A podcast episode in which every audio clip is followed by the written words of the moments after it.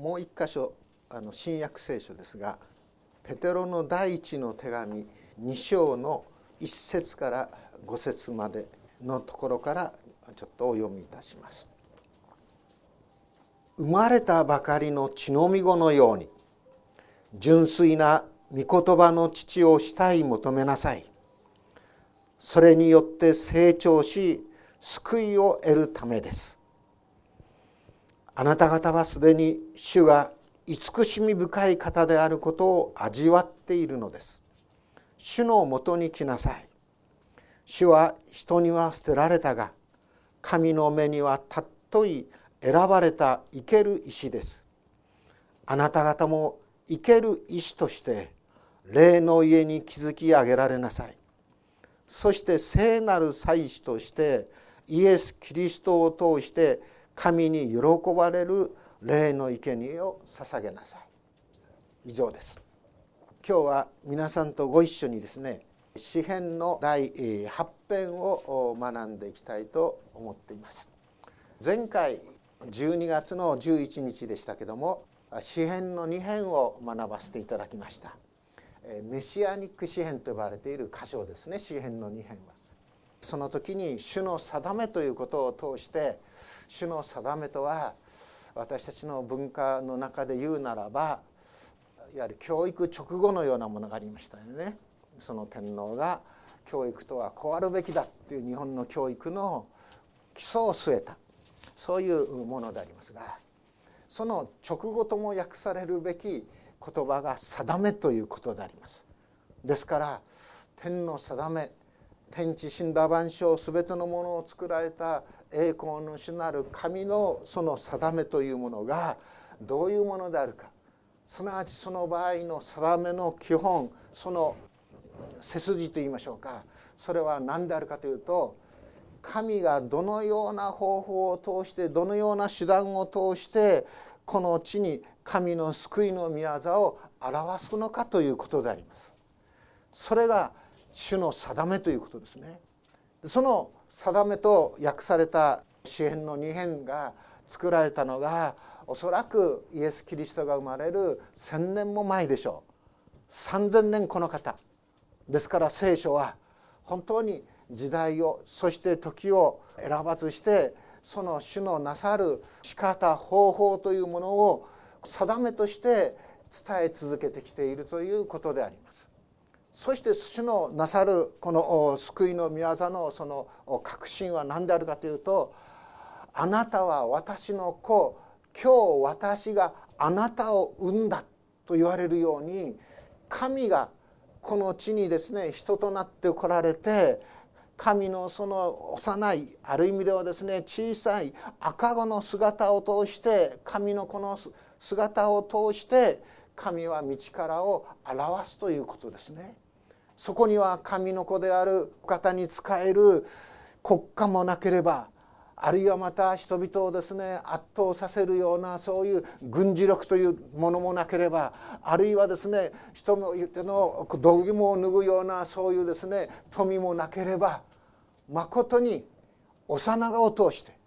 そしてまたその幼子というのは具体的にどういうお方であるかというとそれが詩編八編の二節に書いてある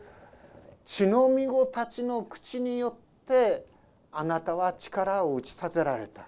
すなわち血のみ子たち人間のそういうですね成長のさまざまな段階というものがありますが最も弱い最もですね他の人にですね頼まなければより頼まなければその生存が保証されないようなそういう血のみ子その弱いそういうものを通して神はこの地に神ご自身の救いの宮座と宮座をですね成し遂げられるのだということを今日はですね学んでいきたいというふうに思っています。この箇所支援の8編のですね第2節はイエス様によって直接引用されている箇所なんですね。イエス様がですねエルサレムに入場されてきますそして入場されてきてからさまざまなことをそこでですね行われますそうしますと子どもたちはですねダビデの声の「ホサナ」と言ってですねイエスをメシアとして王として喜び歌う称えるわけですよね。ですけどもその当時のエルサレムのですね指導者たち有力者たちはその子どもたちの声をですね消し去ろうとするわけです。うるさいと言ってね神殿の中でですね歌い踊るそういう子どもたちをですね神殿から追い出そうとするわけです。そしてイエスに対して責め寄るわけですね。あなたはですねこんな幼子たちが歌っている声を耳にしないのかこんな幼子たちをですねうるさいと思って外に出さないのかこの神殿をですね聖なる静寂なところとして保とうとしないのかとこの指導者たちはイエスに詰め寄るんですが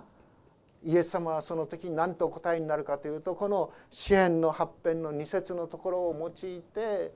その祭司長たち立法学者たちすなわち旧約聖書に精通して旧約聖書を教えているそういう人たちにあなた方は幼子と血のみ子たちの口によって力を打ち立てられました。まあ、実際その箇所はですね賛美を受けられるということになっているんですがそこを読まなかったのですかというんです。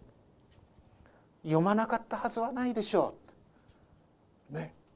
読んでいても気づかないんですか？悟らないんですか？そのように痛烈に法学者やあるいはまあ祭司長や長老たちをに釘を刺しているわけなんですよね。幼子たち。血のみ子たちの口によって力を打ち立てる。でここで具体的に何を打ち立てるかと言いますならばそれはキリストの神の家族ですキリストの教会ですあのペテロに対してイエス様がね「ペテロよ私はあなたは何というのか」と尋ねられた時に「あなたこそ生ける神の子キリストです」とペテロは答えます。そのペテロの信仰告白を受けて私はこの岩の上に私の教会を建てますというんですね。ハデスの門もそれに打ち勝つことができません。すなわちどんな地上的なそういう力でも何でもですね私が打ち立てようとするものを打ち砕くことを壊すことはできませんっていうふうにイエス様はおっしゃられるわけなんでしょう。どうもその方法はねペトロがですね思いもしなかった方法だったんです。考えも及ばなかった方法だったんですよね。今日朝もちょっと雪が降ってましたかね。昨日もちょっと降ってましたね。金曜日だったでしょうかね。ちょっと私あの外にで車で外に出て家に戻ったんです。で私のところはですねあのガレージがあるんですね。あの中古の家を購入させてもらったんですがガレージがあってね。ですからガレージがあると冬のいわゆる雪の日は助かりますね。感謝ですよね。あの車の屋根からですねあの雪をあののけなくていいわけでしょ。その玄関がですね4段ぐらいありますからね。石段があるんですが私戻ってきますとですねその石段のところにこのピンクの服を着たね天使が舞い降りたんじゃないかと思う幼子がねひょっと立っているんです。びっくりしました。あれ？と思って。ひょっとしか見えなかったんですけどももうその子だけしか目に入らなかったんですね。そしてふっと見るとですね黒いちりとりを持ってるんです。プラスチックでできたちりとりを持ってね。そこにピャンとこう立ってるんですね。とっても気持ちがねあの温かくなりました。ああ神様はねこんな小さなね愛おしい可愛らしいピンクの、ね、服を着た、まあ、防寒服ですけども着た子をうちに使わせてくださった。そしてふっと読みたらそのお母さんが私の家の庭のです、ね、庭で道路の面にした雪をですねこう跳ねていてくれるんですね。で私もですねもうしゃべるかなんかちょっと持ってきてこうやって雪雪跳の真似みたいなことをするんですね。そうするとそのちっちゃな子はですね私のとこひょっと寄ってきてねプラスチックのちりとりをですねスッと差し出すんですね。私が雪をピュッピュッピュッとこう入れてやると一生懸命ねニタッと洗ってですね道路脇までこう運んで捨ててくるんです。それをもう何回も喜んでやるんです。こんな楽しい雪かきは初めてでした。もう涙が出るぐらいですね。そういう小さな幼子をねふっと神様が使わせてくださる。そして交わりをねそこに持たせてくださる。ああ幼子と死のみ子たちの口によって力を打ち立てるとはこういうことなんだな。ある意味ではある意味じゃなくてもどなたも雪かきはつらいですよね。腰も痛くなります。でも寒くて辛くてね痛めるようなそういう仕事もこんな小さな幼子がふっと加わることによって楽しくなる嬉しくなる、ああ主のなさることは本当に素晴らしいなというふうにこう思いましたまさにここでですね支援発編指揮者のためにギデトの調べに合わせてダビデの参加とこう書いてあるんですがどういう状況の中でこの詩篇が歌われたかっていうことが垣間見える脚中が8という数字の下に記されているんです。ただここでですね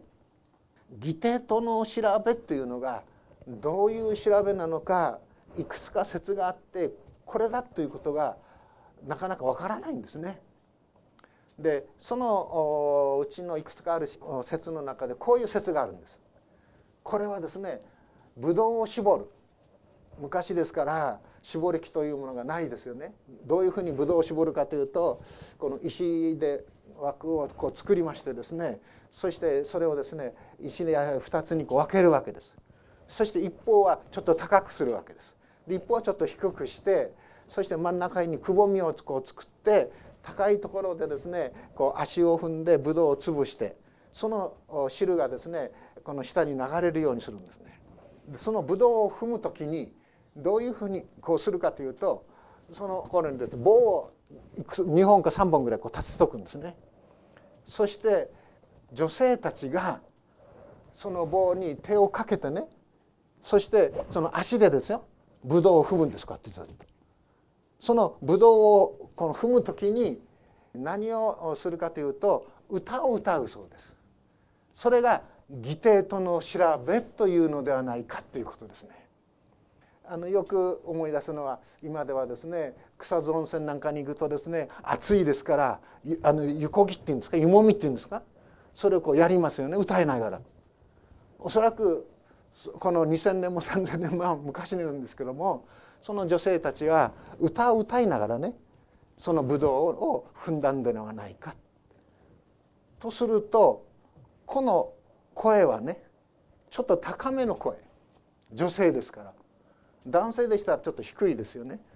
テノールにしろベースにしろ。で女性の方がソプラノにしろアルトアルトにしろちょっと高いですよね。ですから高い調子で歌ったんだろうっていうんです。内容から見るとそうですよね。この一節のところ「私たちの主主よ。あなたの皆は全地にわたりなんと力強いことでしょう」っていう。この場合の「私たちの主」という主の言葉とあと「主」といういわゆるこう漢字でね太く書いてあるでしょ？それはこの元のヘブル語では別の言葉が当てられているんです。そして最初に出てくる詩編八編の言葉はですね太い漢字で書いた「主」という言葉なんです「主よ」という言葉。それが最初に出てくるわけなんですね。ありてあるお方よっていうふうにも訳すことのできる言葉です。そして私たちの主よっていうのは私たちの主人ということですね。でその後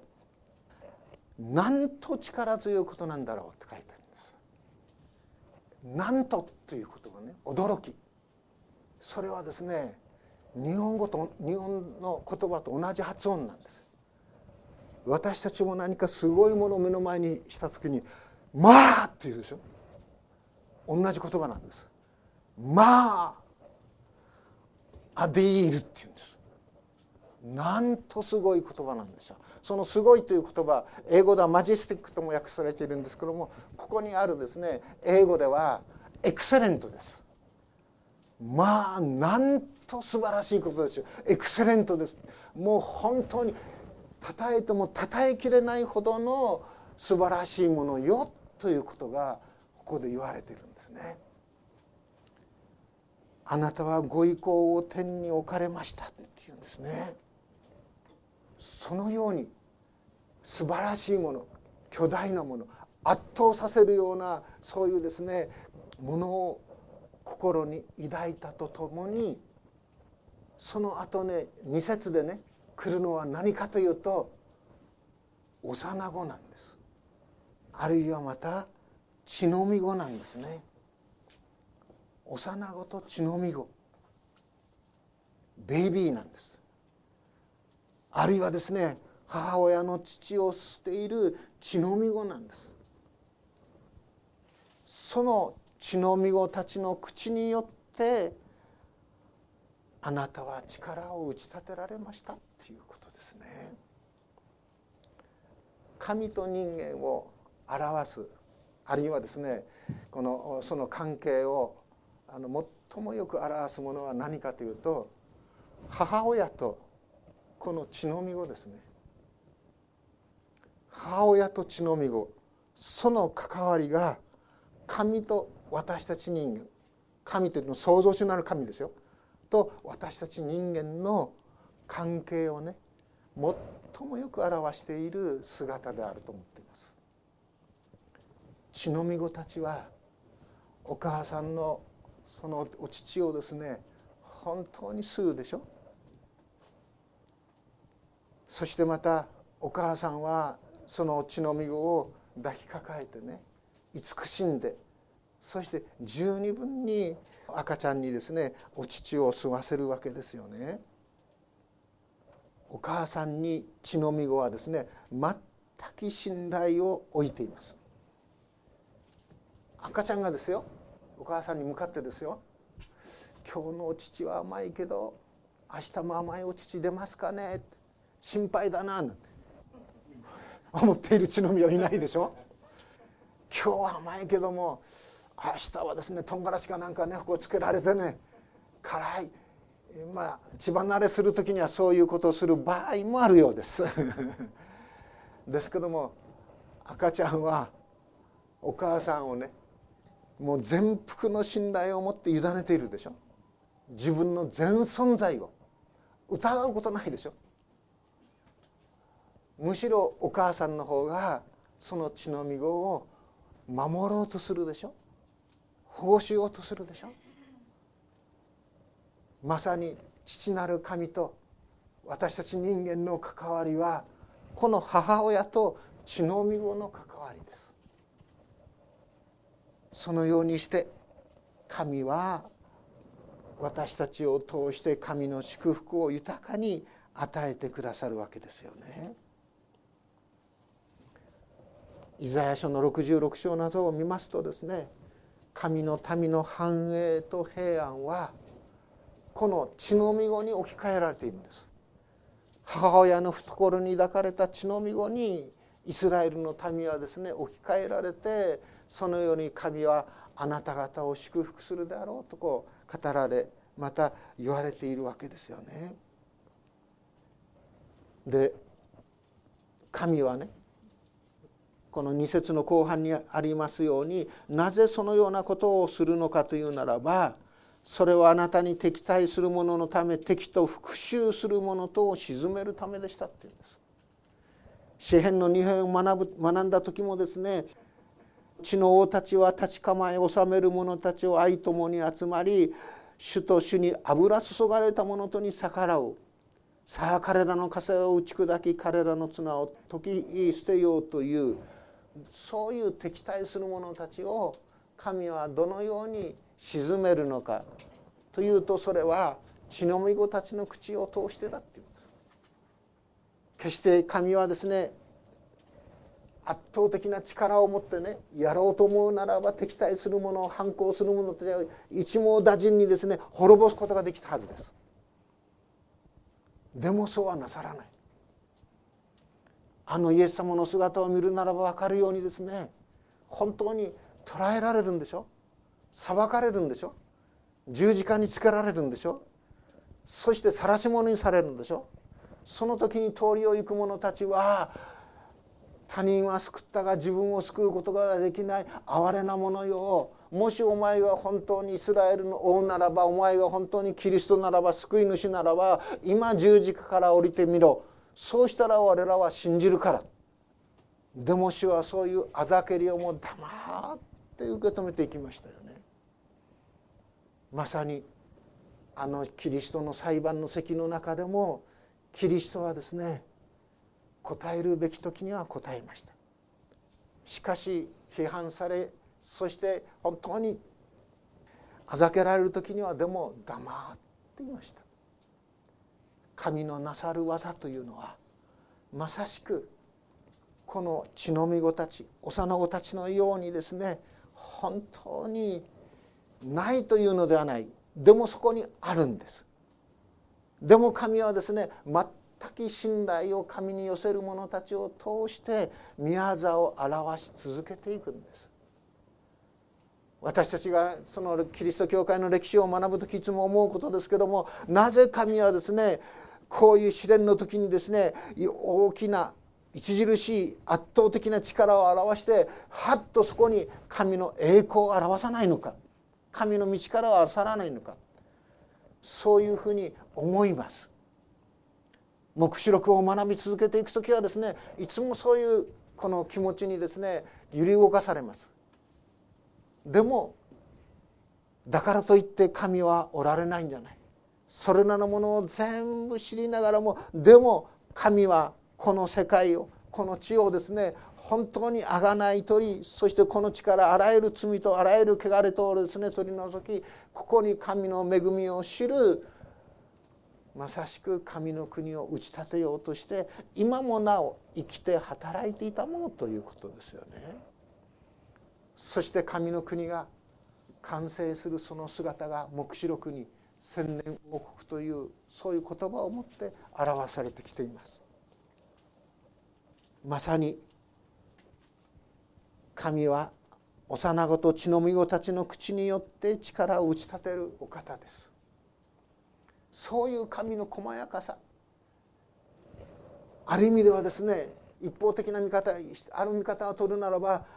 神を信じても本当にですね心もとないんじゃないか儚いんじゃないか霧をつかむようなものなんじゃないかというふうなそういう不安に押し流されるそういう時にでもあなたの指の技である天を見あなたが整えられた月や星を見る時人とは何者なのかと考えざるを得ないっていうんです。天それはですねあなたの指の技だって言うんです。神の指の技だ。神の作品ということも言い換えるんですけども神が本当に天を作られた時にそれを見た時にこの詩人はですねあなたの指の技というふうに見るんです。そしてさらにこの月や星を見る時にあなたが整えられた月や星を見る。整えるというのはそこに調和を持ってそこに定めるということです。人とは何者なんでしょうっていうんですね。あなたがこれを心に留められるとはということです。この詩篇をですね学ぶ時にヘブル語をで、まあ、一応こう調べるんです。ある時「整える」っていう言葉に訳されてるんですけどもその元の動詞の原型が何か分からなくてねたった一つの言葉ですよ。の動詞の原型を探すのに1時間かかっちゃったんです。ああ随分私もね学力落ちたもんだなと思ってるんですけどでも嬉しいですね。聖書の言葉それをですね森に加えるならばその森にある木がねどういう木の名前なのかそれをですね調べる。それが分かる時に嬉しくなるようにこのヘブル語の原型がどういう言葉なのかっていうことが分かった時にどういう思いになるかというと泉ヶ岳の頂上を登ったような気分です。嬉しくなるんですね。そうするとですね泉ヶ岳の頂上に登ると仙台平野がざーっと見渡せるでしょ？太平洋まで見えるでしょ？そしてまた太平洋の上にですね大きな船が走ってるの見えるでしょ？その動詞の原型がふっと分かるとですねその動詞の持つ意味の豊かさが辞書にずっと書いてあるんです。広がりが。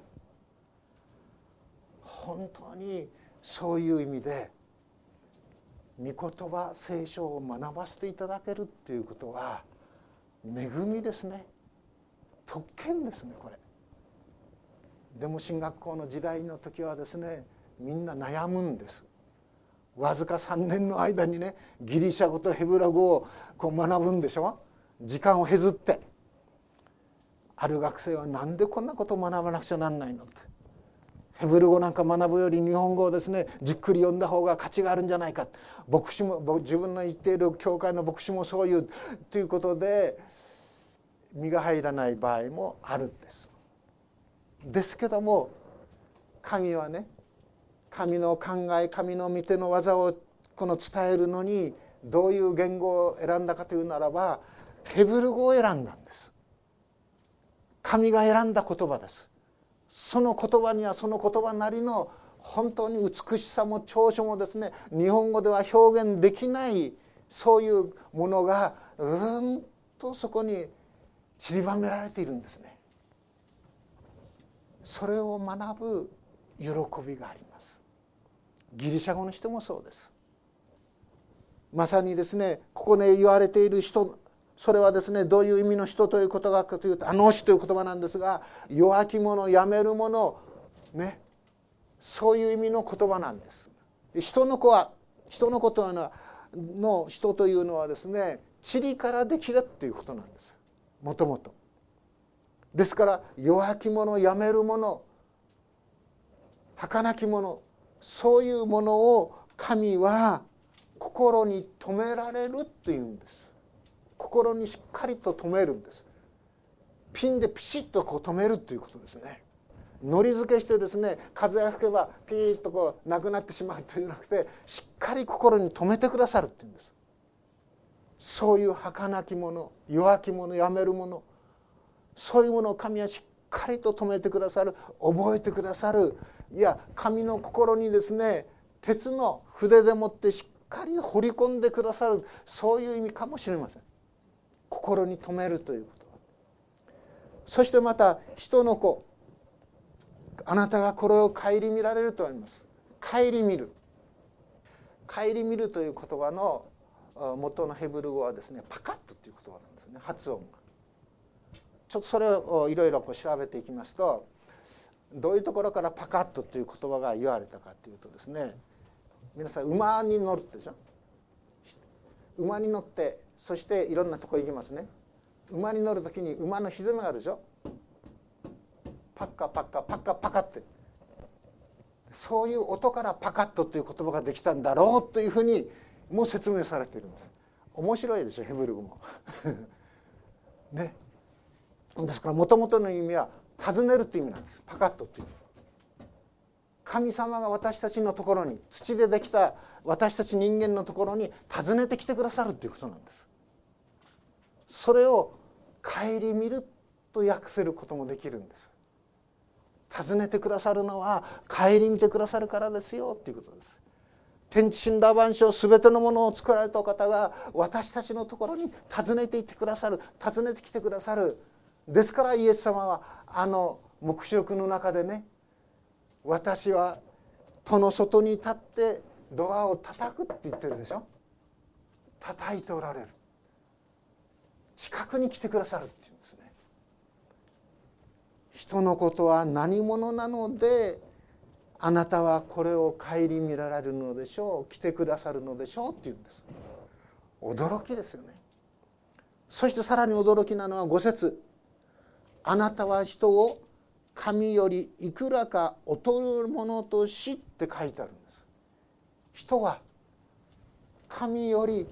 いくらか劣っているんです。徹底的にねもう劣ってどうしようもないほどだっていうことじゃないんです。そういう見方そういう視点をこの言っている預言者さんもいますよね。私はチリアクタだ。私は虫けらなんだ。そういうふうに自分の弱さ愚かさをですねこの表現しているところがあります。でもここでは人はね神よりいくらか劣るものなんです。そして劣ると訳されている言葉にこの星印がこの書いてありましてあるいは足りなくするっていうんです。ちょっと足りなく作ったっていうことなんですね。そしてこの神というところにも注がありましてあるいは見つかいとも訳すこともできますということなんです。いずれにしろ天的な存在よりいくらか劣るもの足りないものとして人間は作られたということ。すなわち足りないものというのは何でしょう？赤子に足りないものとは何でしょう？それはお乳です。ミルクです。ですからペテロの手紙の中でもですね今生まれたばかりの血のみ子のようにあなた方は純粋な御言葉の父をしたい求めなさいということ。神の言葉です。それが私たちになくてならぬものなんです。ですから血のみ子がお母さんの上に抱かれてそしてお母さんの父を本当に無心にですねすすい続けている姿それこそが創造主なる神と人間の美しいしかし確かな平安に満ちたそのお姿なんだ。ということですよね。そしてその人に神はどういう冠をかぶらせてくださるかというならば栄光と誉れの冠をかぶらせてくださる。なぜ栄光と誉れと言われているのかというならば神が作られた全てのものを羊も牛も野の獣も空の鳥海の魚海地を通うものも私たちに収める私たちがマネージメントするそういう使命を私たちに与えていてくださるということです。そういうことを考えるとね農地がいわゆるこう耕作放棄地となって草がぼうぼう生えているのを見ると本当胸が痛みますね。そこにねどれほどの労力が捧げられて土がですね耕されて種がまかれてそして作物が実らせていたのか。でもそれをですね放棄せざるを得ない。この二十歳をですねこの地をそのように耕して本当に作物を作るように。そのために神は神は雨を降らせてくださるんでしょ日の恵みを与えてくださるんでしょまさに農業においてもあるいは漁業においてもそうですよね。取りすぎることが良くないということであるところではですねこのウニだるウニを取る時間をですねこれこれの時間のこれこれに定めてやっているところがありますよね。山にしてもそうですよね手入れがいけない行ってあの行かないので本当に山が荒れているところがたくさんありますよね。何それもこれもほとんど経済のお金の問題でそういうふうに流されてしまうんでしょ。でもそういうところに本当にストップをかける作られた神羅万象全てのものを本当に作り主の意向に従って私たちがマネージメントしていく管理していくそれをですね実りあるものにしていくそういう使命が私たち一人一人に与えられているんです。ですからその使命に生ける者たちに主はですね栄光と誉れの冠をかぶらせてくださるということですよね。そして最後にまた9節で一節と同じように私たちの主主よあなたの皆は全地にわたりなんと力強いんでしょうなんとエクセレントなんでしょうなんと素晴らしいんでしょうとここで伝えているわけです。その神が作るあるいは作られる。それは何かというならば新しい神の民です。言葉を変えて言うならば教会でしょ。国際会議そんなに私は出ませんでしたけどもいつも冷ややかな目でね 尋ねられるんです。日本のクリスチャンはどのくらいですかっていうはい。1%いくかいないかないでしょうかね。っていうとねもうちょっとしたこう軽蔑の眼なんですね。で盛んな国はですね私たちはこれこれが何パーセントになりました。胸を張るんですああそれは感謝ですね。というほかないですよね。でも私たち忘れてはならない。教会の人が増えることが私たちの目的じゃないんですこれ聖書がそしてキリストが願っていることはこの地にね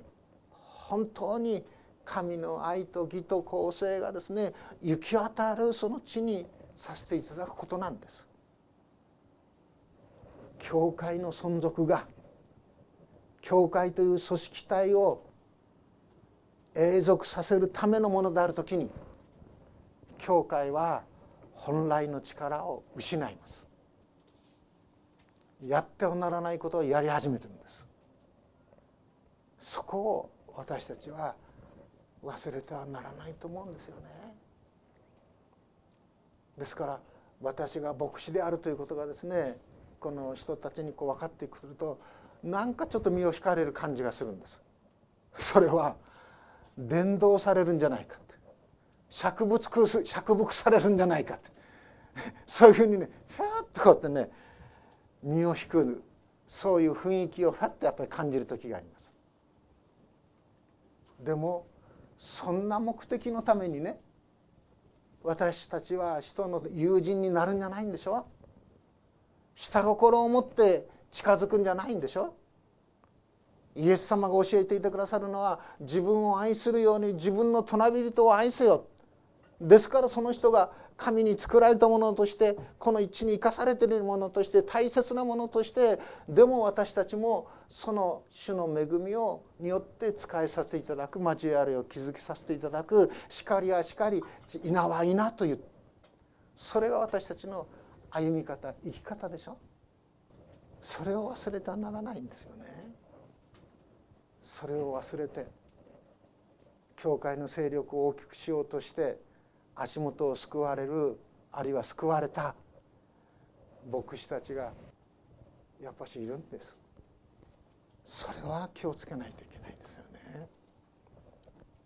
まさに神は幼子と血のみ子たちによって力を打ち立てる。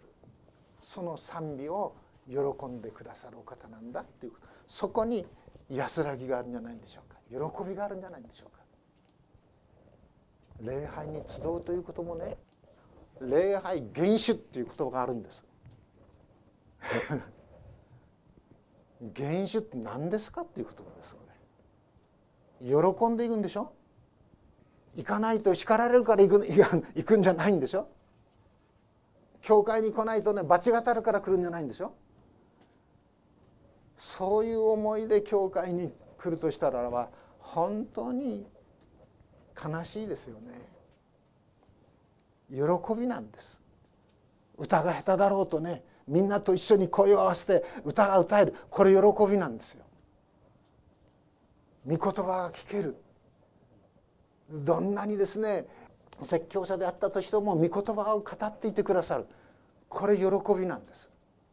あの人の顔が今日も見えた。これ喜びなんですね。喜び。それが教会を2,000年この方ずっと支えてそして生き生きとしたものにしていく姿じゃないんでしょうか。そうですよね。ある時は説教でね何が話していいかわからない時は牧師として辛い時がありますよね。でも私がもう43年40数年になりますけども牧会牧師していて皆さんの前に立つ時にいつも心がけていることは自分の心に感動を受けないで自分の心が本当に感動されないでどうして神様の生けるそのお言葉を伝えることができようかということです。私はいつも自分が教えられてあ新しい発見あさらにこの深まるその理解それが得られたそういうものをお伝えしていきたいというふうにこう願っています。まさに私たちはそういう心あるものとして作られたんでしょう。神の形に従って作られたっていうのはそういうことですよね。今語でいいと言いますけども。心あるものとして。だから感動が感動を生むんです。人から人へと伝わっていくんですね。それはあの幼い子供も同じです。自分では意識してないでしょう。寒い日にね雪の降った日にねお母さんと一緒にちりとりを持ってですね栗原のおじちゃんちの雪をかきをしに行く。何のそこに褒美もあるわけじゃないですよ。でもお母さんと一緒にお仕事がしたい。そこにその子のね喜びがあるんです。お母さんのお手伝いをしたい。そこに重いものを喜んで担ごうとする力が湧いてくるんです。私たちも主イエスと共に生きようとする。主イエスと共に働こうとする。そこに私たちの喜びがあるんじゃないでしょうか。こんなにまで私たちを愛おし愛していてくださるイエス様ですから。ね。喜んで主の手足になっていきたいと思います。一言祈ります。天の父なる神様。まことにあなたは私たちを幼子のように見ながらでもそれを慈しみそして支えまた用いようとしていてくださる生ける主であることをありがとうございます。飲むにしろ食べるにしろ何をするにしろイエス様あなたの喜びを我が喜びとして生きる者たちとしてくださるように主イエスキリストの皆によって祈ります。アーメン。